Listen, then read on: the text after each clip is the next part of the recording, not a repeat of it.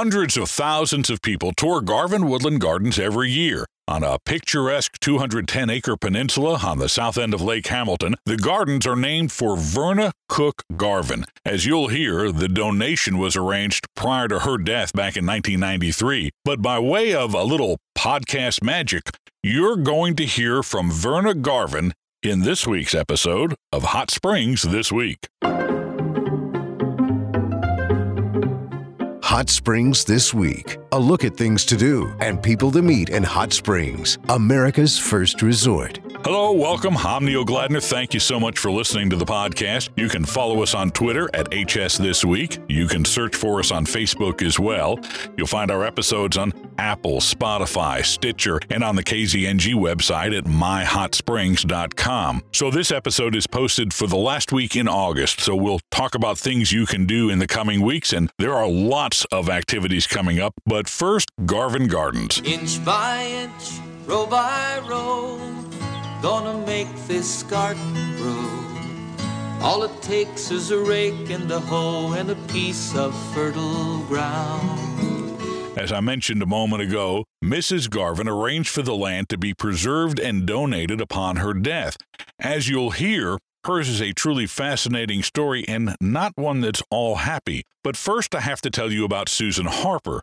She is the Director of Visitor Services and Volunteers at Garvan Gardens. Susan set about researching the life of Verna Cook Garvan and now actually speaks as Missus Garvan in various talks to community groups. She actually dresses up as Missus Garvan would have dressed back in her day, and as you're about to hear, you'll think you're hearing from this remarkable woman herself. As her printed introduction says, while Missus Garvan died back in nineteen ninety-three, her spirit lives on. So please meet Susan Harper as Verna Cook Garvan. Missus Garvan, let me start with, where did you develop your love for wanting to share the outdoors with people? I've always loved gardening, and I particularly love sharing it with folks. I have this two hundred ten acre property that was purchased originally for timber, and when I came out here in nineteen fifty-five, I just fell in love with it, and I started my own garden here, and I worked out here for now on forty-three years till my death in nineteen ninety-three. Setting up the garden, and I loved it so much I wanted people to be able to share my love of the outdoors. So it came to me I needed to leave it to somebody, and the University of Arkansas Efe Jones School of Design and Architecture seemed like the proper place to do. So we entered an agreement in nineteen eighty-five, and they uh, developed it and opened to the public in two thousand two, and now hundreds Hundreds of thousands of people have been able to see my dream and my vision. All really, though, made possible because of the work of yourself as a young woman in the in industry, as a C E O, and in a business I guess you inherited from your father?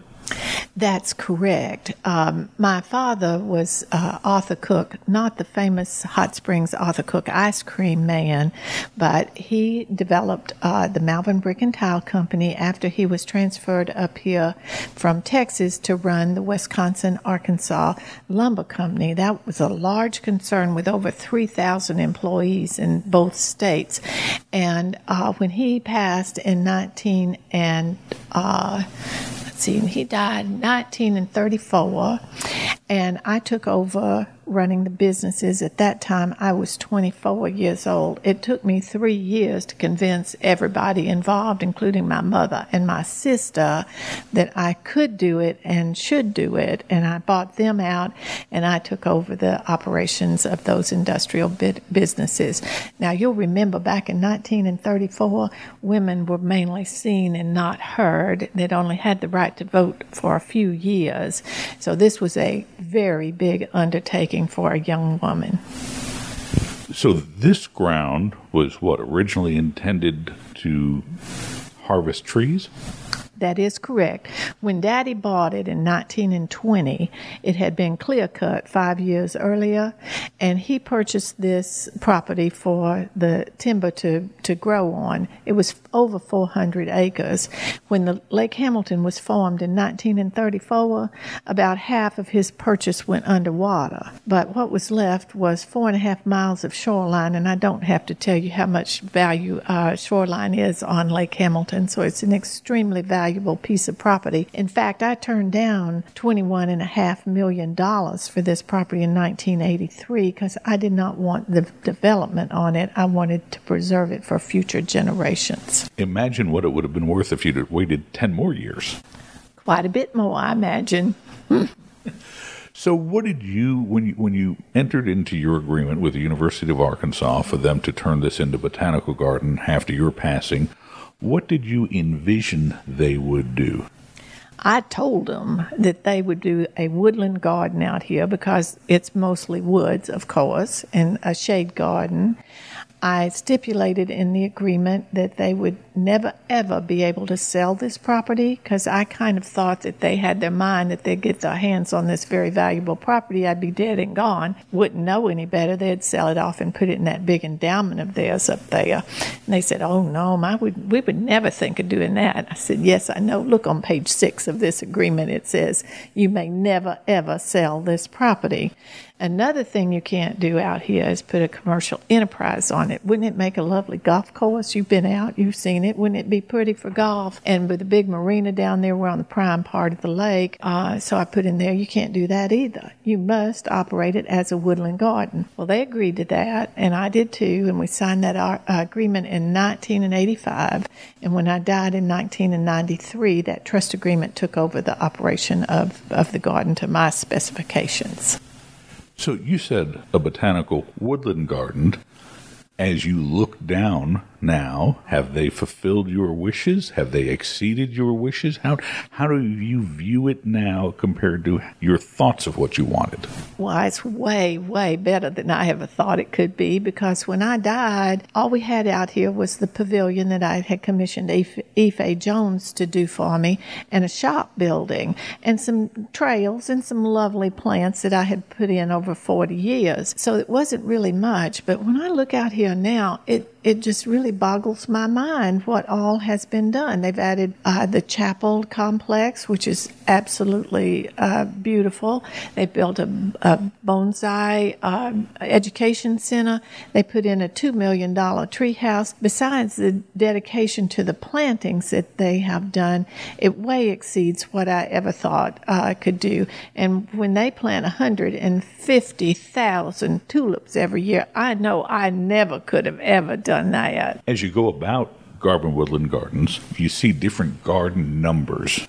Kind of walk us through the different gardens that are here. Why, the one that I'm most proud of would be the Japanese garden, the Garden of the Pine Wind. I went out to San Francisco uh, in the early nineteen sixties, and I fell in love with their Asian gardens that they had out there. So I came back and said, this is the place for one, and I started planting Japanese maple trees. I don't know if you noticed when you were going through how large those trees are. They're an understory tree that grow very, very slowly, and we have some huge ones. We have over fifty different varieties of Japanese maples in that garden. And it was recently chosen by the people who design and build Asian gardens as the fifth best Japanese garden in North America. That is a huge, huge honor for us. And it's and the other, the top four, would fit inside our garden. Ours is, is the biggest of the top five. So uh, a lot of meticulous detailing in there and design work has gone in and maintenance, mainly it's the maintenance that has kept it uh, at the top of its game. That's my favorite uh, garden area. We have an English garden around the uh, Great Lawn, the flowering border, where you, we planted lots and lots of color in a small area like they do in those little English countryside garden homes. Uh, we have the woodland garden where we really didn't plant much because it's so much shade, it's hard for anything to grow out there. So those are the main features through the garden. How many kinds of sweet flowers grow in an English country garden? I'll tell you now of some that I know, and those I miss you'll surely pardon. Daffodil, heartsease and phlox, meadow sweet and lady smocks, gentian, lupin and tall hollyhocks, roses, foxgloves, snowdrops, forget-me-nots, in an English country garden. In an English country garden. You have miles of paths. You have streams and waterfalls. And if I understand correctly, there's no naturally occurring water despite the streams and waterfalls. That's correct. When I gave this to the university, we didn't have a spring, a creek, not a spot of water on the land. So they're very clever. They've got a huge pump down in Lake Hamilton, of course, with permission from Entergy. We're pumping about a thousand gallons a minute out of the lake to run all the water features throughout the gardens and our irrigation system as well. I don't know if you realize if you're on city water, it takes a lot of money to water your garden. Out here, it just takes a little electricity for us to water uh, one hundred acres of uh, developed uh, garden. And we designed it, uh, by we, it wasn't me, but our designers made these beautiful waterfalls and uh, creeks that run through the garden, but they're all fueled by water that comes out of the lake. The gardens are a very popular place for weddings. How many do you have a year on average? I'd say we have about two hundred. Now, that includes our chapel, our wonderful, beautiful uh, chapel, and our uh, we call no-frills weddings. That's where you can walk down there to that beautiful full moon bridge, and with about twenty people get married on the bridge or in any venue throughout the garden. Uh, we also have uh, weddings in our pavilion, which is lovely, and the treehouse has become popular for photographs and, and weddings as well. Are the weddings your chief revenue source to keep all of this going? It would be nice if that were true, but no, it's not. Our holiday lights, I would say, would be the, the most uh, revenue-producing that we have, because for six weeks from the Saturday before Thanksgiving Day through New Year's Eve, we put out about five million lights on seventeen acres of the gardens, and we have about one hundred fifty thousand visitors that come through the garden during that time. We're very busy. And we've put a bunch of improvements in this year to make that uh, that experience a little less hectic for our visitors as far as parking and ticketing and uh, that sort of thing. We hope we've uh, streamlined that process a little bit. We're having this visit in the middle of August in a small room full of boxes of lights. So here in the, the dog days of summer, you're literally prepping for Christmas right now. We prep all year long. As soon as we get those lights up out there and our show is ready to go and we open, they start working on next year's show. We have to order our lights in, and they, they come in late July, the new lights. We, we reuse as many as we can, because when you have five million, you can't afford to replace them every year. But we bring in our new lights, and then they have to be prepared before the workers can string them up on the trees. So we're cutting off the tags, and we're, we're tagging them which year they were bought, they're color-coded, and then we roll them into little balls and put them back in the box. And then when they, the designer says, okay, you need these blue globe lights on that tree over there, they'll select all of those, and then it's just uh, easy to wrap. They'll start putting them up in the garden the day after Labor Day, because like I said, five million lights takes a while to get them out there. And uh, then they'll be ready to go uh, that week that we open of November the twenty-third this year. November twenty-third through when? December thirty-first. We're open on New Year's Eve. It's the place to be. And is there a increase in the charge to see the gardens during the Christmas period, or is it the same as during the year? That's a really good idea, Neil. Thank you. No, it's the same price year-round. It's fifteen dollars for adults, five dollars for children aged four through twelve, and three and under are free. You started as a lover of gardens. Do you have any idea how many different plants have been put in, how many different varieties you have here now? No, that uh, that would be, I think, impossible to uh, to determine. Uh, when I passed in nineteen ninety-three, the university sent a team down here, mainly of students, to catalog and count for all the plants that were in the garden, and they were able to count three thousand azalea plants and um, one hundred thousand daffodil plants. They couldn't count the dogwoods. There were so many on this property that it was uh, they just could not count it. So that was really the I, in my memory, that was the only time that a plant catalog had been made of what had been out here. Uh, once we got open to the public, there's not any time to count things. It's just time to put them in the ground. But I imagine with the love of gardens that you had as a young woman, you must have a particular fondness for the designers that work out here, because as you go, you see so many different plants that seem to just blend one to another to another. That's true. It is it is a beautiful design, and it has evolved over the years. Uh, we have early photos of, of, say, the flowering board out there that had a lot of dirt showing with just a little plant here and a little plant there. But the designers had the vision that you put a little plant in here, in five years' time, it will fill in and make a beautiful, beautiful display. And much, much thought has gone into everything that has happened out here in the garden. Back in my time, I kept meticulous notes of every single plant that I put in out here, uh, how much water it needed, how much sunlight it needed, if it needed fertilizing, would it grow in the shade, would it grow in the sun? And I had a notebook with every plant that I had, and I kept them in a little wicker basket in the back of my station car. And when I would drive out here, of course, there was nothing here to speak of except the plants. I would refer back to my, my notes on things and uh, make sure that I had planted things. Now, I particularly love to plant things that people told me would never, ever grow in Arkansas. I uh, I have a lot of plants that have, we have an oleander here that it got wiped out one year by extreme cold, but it came back. And that's the, we're at the tip of its uh, tropical range, but it's growing in thriving here. And I also had a very famous tree, and it, it fell on hard times. It's called the Emmenopterys henryi tree, and it's a champion Emmenopterys tree in Arkansas. You know, the champion tree is the largest, but it's about the size of a stick now. But it's a very rare tri- tree from Burma and uh, South China. And I planted it, and when it would bloom, there'd be an article in the newspaper, and people would come from all over the United States to see this rare tree bloom. Well, we had an ice storm, and a tree, a pine tree it was, fell over and knocked half of my Emmenopterys out. And then years later, it developed some kind of a, a disease, and it, it died back, and now it's come back a little bit. It still has the champion plaque on it, but it's, you know, about a one-inch diameter tree at this time.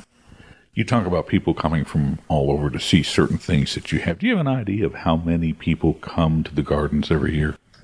I'd say we're about maybe three hundred thousand. You know, once you pass on, you're, you're, you're a little spongy on dates and numbers, but I would say that about that. And we used to keep up with the zip codes, and we had people every year from every state and many, many foreign countries that come in. You can be there, and there'll be somebody from Australia, somebody from England. It's just really It really does my heart good to see so many people from far and wide enjoying my little garden. So I'm presuming then that that also goes well beyond what you envisioned when you gave the university the land. I had no idea. Originally, when I opened this up for tours, you remember Captain Mark of the Belle of Hot Springs kept working on me to bring people out here, and finally I said, okay.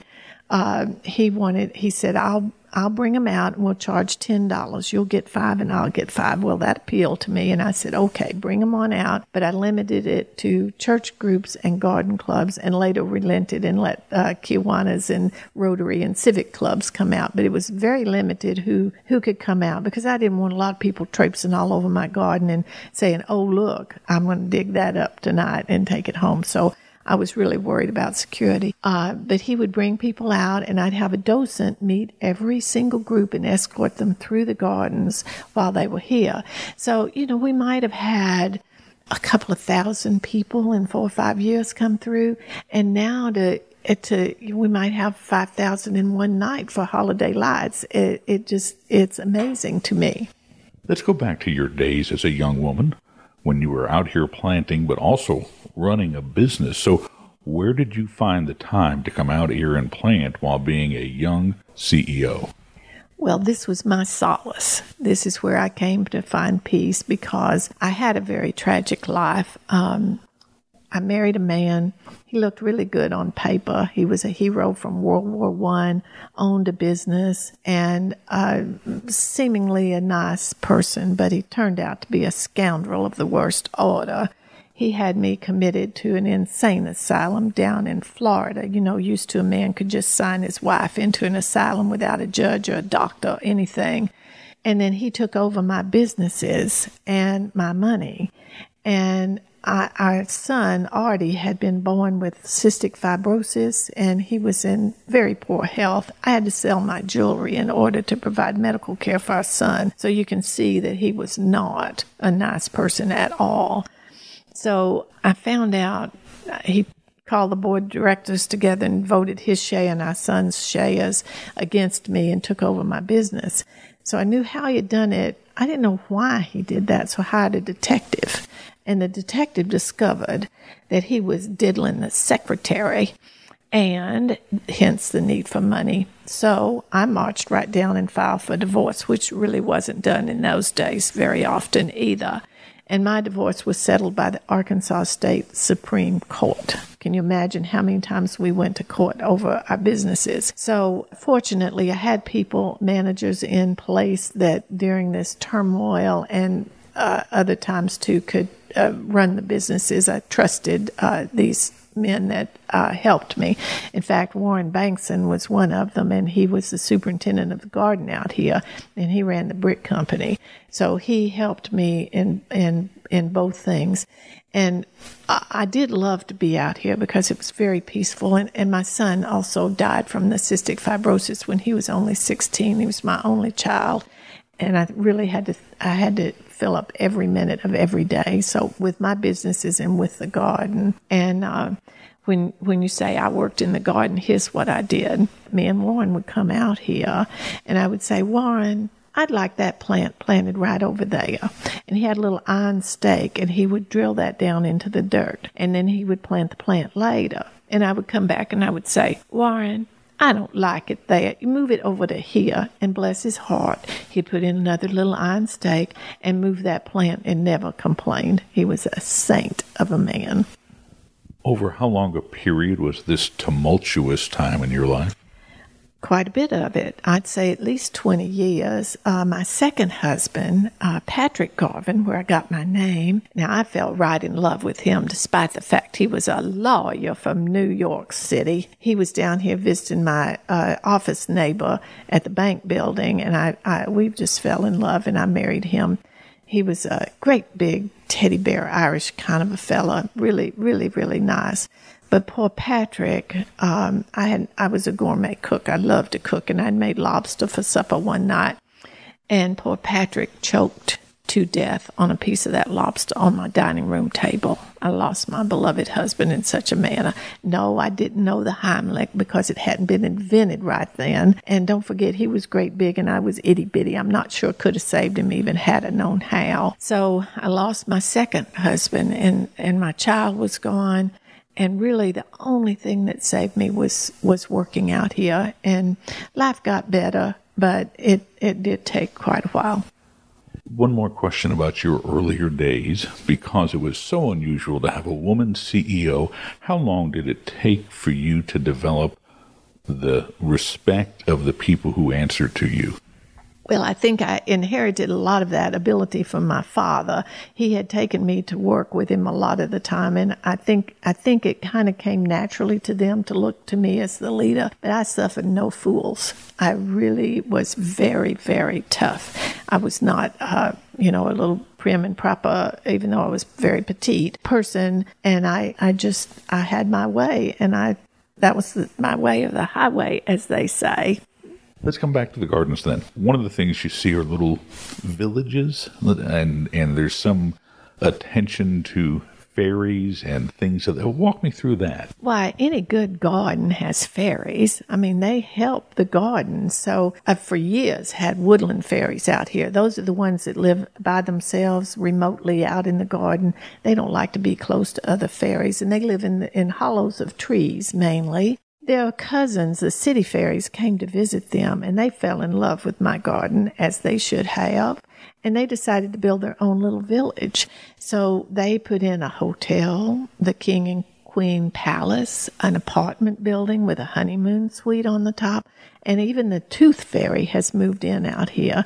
And they they have bathhouses, they have a chapel, a residential area, playground. They they really built themselves a nice little city.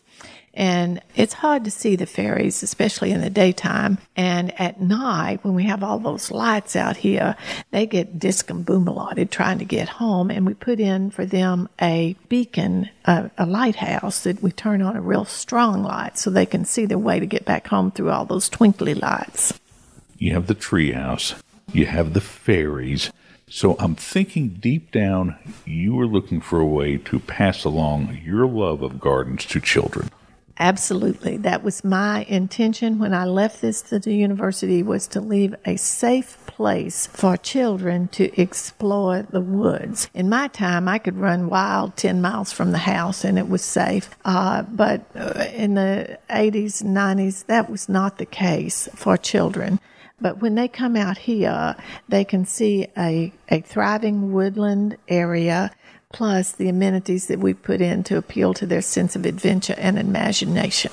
Sing a song of flowers, flowers all around, flowers that are growing, growing in the ground. Flowers of every color, they look so pretty too.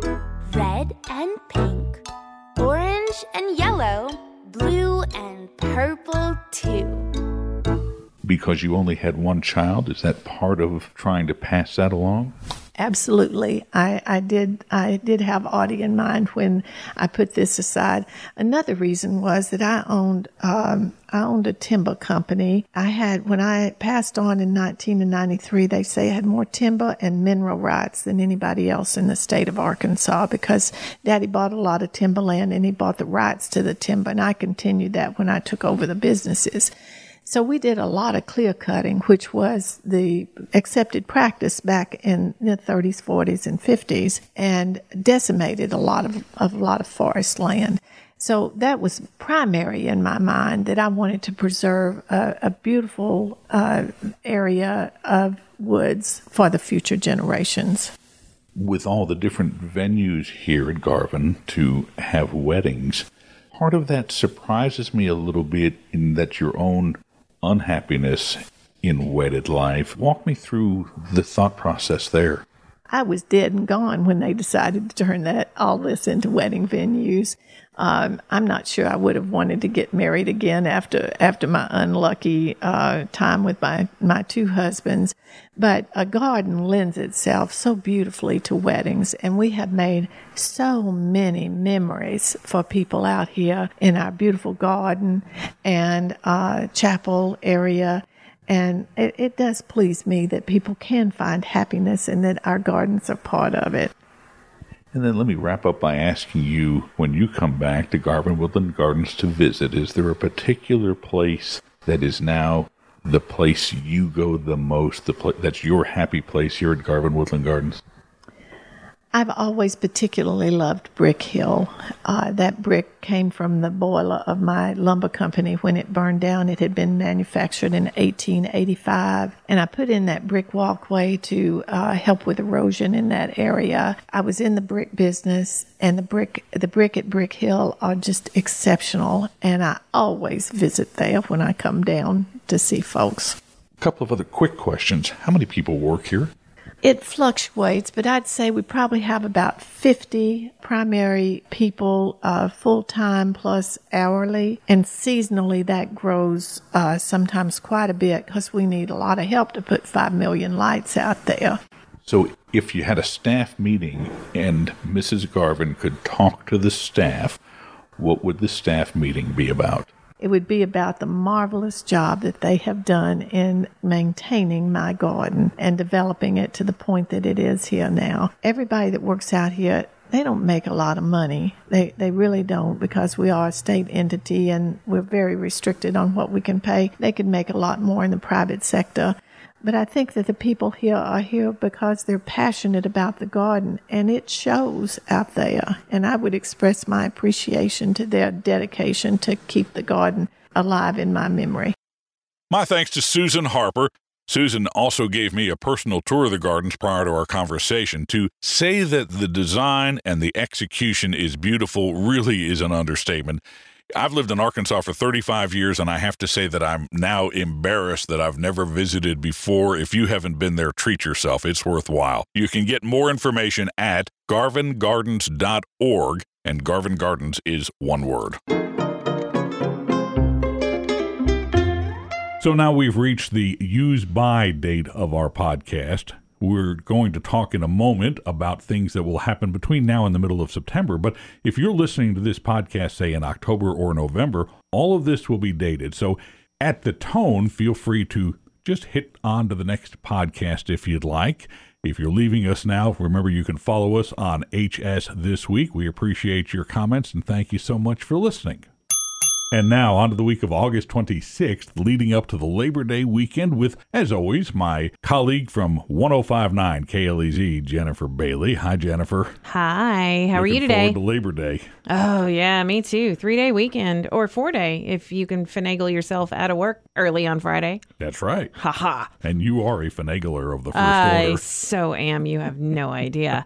Coming up, both the Hot Springs Blues Festival and Jazz Fest will be happening. They've both been happening for years, and you can enjoy them both together. And let me give you a couple of websites so you can plan your schedule if this sings to you. Clever. See what I did there? You're good. You're good. For jazz, H S Jazz Society dot org. For blues, it's Spa City Blues dot org. And Spa City Blues is all one word. It's worth looking at the programs if you like jazz or blues. The Spa City Blues Society's flagship event is on Saturday, August thirty-first. Promoters say this year's festival is getting back to its roots, so that should be absolutely amazing. Admission for that is just fifteen bucks for seven acts. So we're winding down the summer season out at Magic Springs. They have a lot of free concerts as long as you have admission into the park. So you have, either it's a daily admission ticket or your season pass. And so the big concert, August thirty-first at Magic Springs, the Village People. You need, as I said, admission into the park, but this is the one where you have to practice for Y M C A. We've done that a couple yeah. of weeks. So. Y M C A. You should have it down by now, seriously. I, I've got it, and, and your singing's getting better from well, last I week. Well, thank you. You're, I appreciate it. I've been practicing that, too. Significant improvement, I can yeah. tell. I've been working with a voice coach. Now, into September. The fourteenth Annual Hot Springs Motorcycle Rally is September fifth through seventh. If you live in Hot Springs, you know, because you can hear the bikers in town. You can, I was gonna say, you can hear the bikes in town. If you can hear the bikers in town, then maybe they should be a little quieter. Good but no, point. We love hearing the bikes. Entertainment this year on the sixth is thirty-eight Special. Yeah. And on the seventh, it's country artist Jared Neiman. Tickets and information at the Hot Springs Rally, that's all one word, the hot springs rally dot com. And on Friday of that weekend, just like the first Friday of every month, Gallery Walk is downtown. Speaking of September the sixth and running all the way through October fifth, Emergent Arts is combining with the Japan Foundation and the Sister City Foundation to present a traveling exhibit. It's called The Master's Compendium from the Perception of Contemporary Comics. Say that three times fast. I didn't say it right the first time. It's The Master's Compendium from the Perspective of Contemporary Comics. My oh, bad. Oh, that makes so much more sense. Yeah. I, uh, yeah. Yeah. Huh? Well, so these are comics, or if you will, graphic novels that are unique to Japan.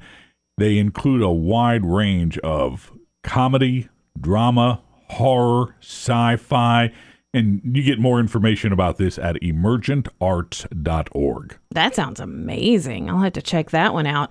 On Saturday, September fourteenth, the Hot Springs Future Fund, which donates money to local nonprofits, invites you to their annual Hot Springs Luau. I've been to this. It's a lot of fun. It's four to seven p.m. at the Farmers Market Pavilion.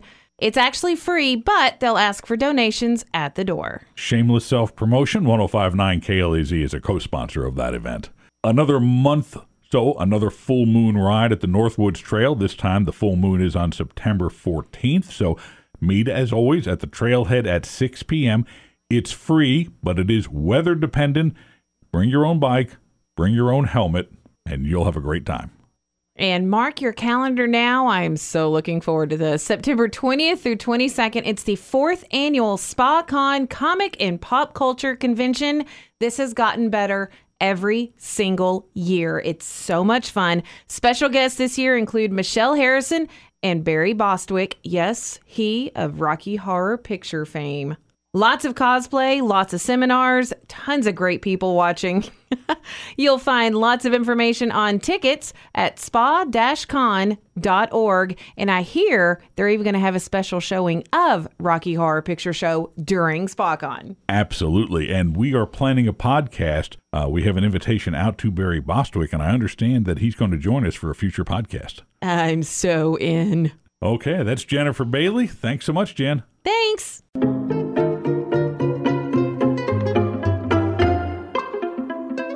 Jennifer and I talk about a lot of things that you can find on the Visit Hot Springs website. The website address is hot springs dot org. As you go across the top of the website on their menu bar, you'll find information on lodging, on events, on restaurants, and there's a calendar that covers a lot of the things we talked about and so much more. You can also go to that website and they will send you a vacation planning guide. Again, the website is hot springs dot org. So as I mentioned earlier, this podcast is for the week of August twenty-sixth, leading up to the Labor Day weekend, the last blast, if you will, out on the water. So much of our recreation is on Lakes Hamilton, Catherine, and on the Washita River, and Entergy Hydro manages all of that. So Kimberly Bogart is here from Entergy, and uh, Kimberly, I guess we start with caution, of course. Yes, there will definitely be a lot more boats out on the out on the lakes coming up in the coming weekend, and uh, it is a boat at your own risk lake. The shallows are not marked. Uh, but you can uh, use your experience out there, but you could also use apps like Google Maps if you pull them up. Uh, last I've seen, Google Maps shows a five-foot drawdown on the lake, and so it also sort of pinpoints you to show you where you're at. So you'll actually see land where there is less than five foot deep of water. That's really helpful, especially on the far south end of the lake. There's a lot of really shallow areas there. Yeah, down in the uh, down in the basins, the the Forest Loop Basin and White Oak Basin, there is a, uh, I guess I've heard it be termed a, a surprise shallow spot that you don't expect to see. That's located near some homes just off a just off the, the shoreline there. So that's definitely something you want to take care of if you're not out on the main channel. And then of course there's the area there around Kelly Creek on the north side near the second two seventy bridge, or on the main channel the first two seventy bridge. Is that what they refer to as the sandbar? Yes, that's the sandbar. Uh, that area is about waist deep or so. It tends to be where a lot of people will raft up and tie off and, and hang out out on the sandbar. It's definitely a, a comfortable place to put your feet down on the lake bed. And um, but Kelly Creek itself, there um, to the west of that area, the entrance out to Kelly Creek is really quite shallow um, there off the main channel. But yeah, that's the sandbar. And I imagine we'll expect that the Sheriff's Office and the Coast Guard Auxiliary will be out in force. And I bet you the uh, Game and Fish Commission will be as well. Forget about them. All right, what about flows? Flows. So, yeah, this is the last planned recreational release, and we are going to go ahead and just honor the whole weekend, Friday, Saturday, Sunday, and Monday, with recreational releases. Again, for those that aren't familiar with it, that's about thirty-six hundred to four thousand C F S out of Rimmel Dam. That's cubic feet per second. That's a pretty efficient way for us to use the water through the dams to make power, and it's also a pretty good pretty good level for a nice slow float between Rimmel Dam and Malvern. That's going to occur between noon and five p.m., so you're going to want to put in by at least three, but you can put in between noon and three to make sure you can make it to Malvern to get yourself out.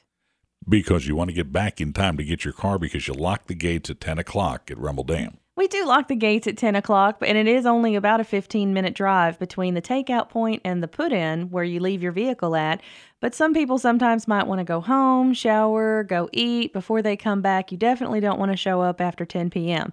But what you really don't want to do is be caught on the river after seven, because if we shut off generation at five, the river levels drop out rapidly by uh, within at five o'clock. It'll drop out at the dam, and then it'll be gone at the takeout point by seven. And it takes you at least three hours if you don't stop to get from point A to point B, which is why I said if you put in at three, you stop once or twice, you should be off the river by seven so you don't end up walking. Anything else we need to know about? Well, in the week prior, uh, Monday through Friday, mon- well, Monday through Thursday, because Friday's going to be that, Uh, we're planning for a six-hour generation run, but we're not dictating the hours. Right now, we're letting the load need dictate the hours, and as all of us know, it's kind of warm out right now. So fortunately, with it being warm out, the um, the people who dictate when the dams run to produce electricity are picking those hot hours. Well, that's when we want to be on the river anyways. So they've been starting about noon or one. So it's not a guaranteed start at noon or one, but you can kind of pay attention Um, to head out on those. But it's about a six-hour run, so you get a little extra hour there. So that's a wrap on episode twelve. My thanks to Jennifer, to Kimberly, and especially to Susan Harper, who became Missus Garvan for our conversation. And my thanks to you for listening. You can find us on a variety of platforms, and I hope you'll share this podcast with your friends. I'm always open to your comments and thoughts. You can find us on Twitter at H S This Week. You can find us on Facebook as well. Your reviews are especially appreciated. Hot Springs This Week is a presentation of K Z N G News Radio right here in America's First Resort.